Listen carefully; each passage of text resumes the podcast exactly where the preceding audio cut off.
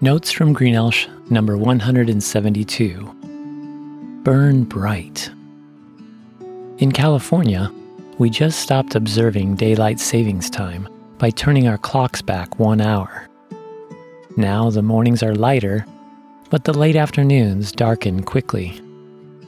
In addition, the days are shortening as the night eclipses them in a march toward the winter solstice. This week I noticed anew how the extended nights reveal a splendor display of stars. Have you pondered that a star glows bright by burning up? Its whole purpose is to use its energy to shine until it has nothing left to give. Likewise, your purpose is to live life by giving of yourself in order to make the most of God. Yet, as you expend all your resources, you won't burn out because God continues to fill you. He is your loving, infinite, pure, and eternal source. Jesus is the light of the world, and anyone who follows him is also. Jesus taught his disciples, You are the light of the world. A town built on a hill cannot be hidden Neither do people light a lamp and put it under a bowl. Instead, they put it on its stand, and it gives light to everyone in the house. In the same way, let your light shine before others, that they may see your good deeds and glorify your Father in heaven. Like a star, you are designed to shine in a dark and hopeless world so people can come to know the truth and salvation of God. Living this way will cost you time, talent, and treasure. But that is why they were given to you. That sacrifice is good and necessary. You should lay down your life in love. When you do, you and others gain the greater blessing of knowing God and becoming like Him through Jesus. Although you are called to burn up, you don't have to burn out. Unlike a star, which consumes its own resources until they are depleted, your source and strength exist beyond yourself.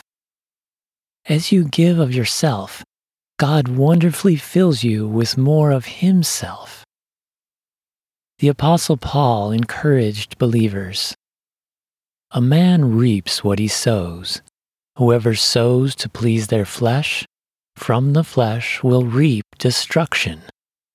Whoever sows to please the Spirit, from the Spirit will reap eternal life. Let us not become weary in doing good for at the proper time we will reap a harvest if we do not give up. Therefore, as we have opportunity, let us do good to all people, especially to those who belong to the family of believers. Like daily bread, living water, a nourishing vine, and a good shepherd, Jesus is your way your truth, your resurrection, and your life. He is Yahweh, the great and all encompassing I am, who fulfills your every need and faithfully completes you. Don't veil the radiance of God in you by growing weary, shrinking from fear, declining into complacency or being preoccupied. Jesus didn't do that. He humbled himself, trusted God the Father, and obeyed to the point of death in order to save the world. Therefore, God exalted him, granting him victory over sin, death, disease, and Satan. He raised and restored Jesus to the right hand of his throne soon Jesus will return to earth to consummate his kingdom. The prophet Isaiah recorded God's commission for Jesus, the Messiah. It is too small a thing for you to be my servant, to restore the tribes of Jacob and bring back those of Israel I have kept. I will make you a light for the Gentiles, that my salvation may reach to the ends of the earth. You are called to more than living life for yourself. That is too small a thing for you. Through Jesus at work in you, God wants to save people from all over the world. One third of them still need to be reached. How will you respond?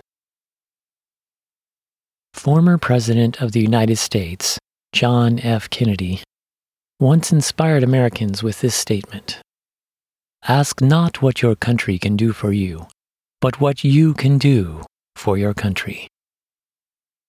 I challenge you to apply this to your relationship with God. Don't only seek what He can do for you, also ask, Where is God at work? And how can you join Him?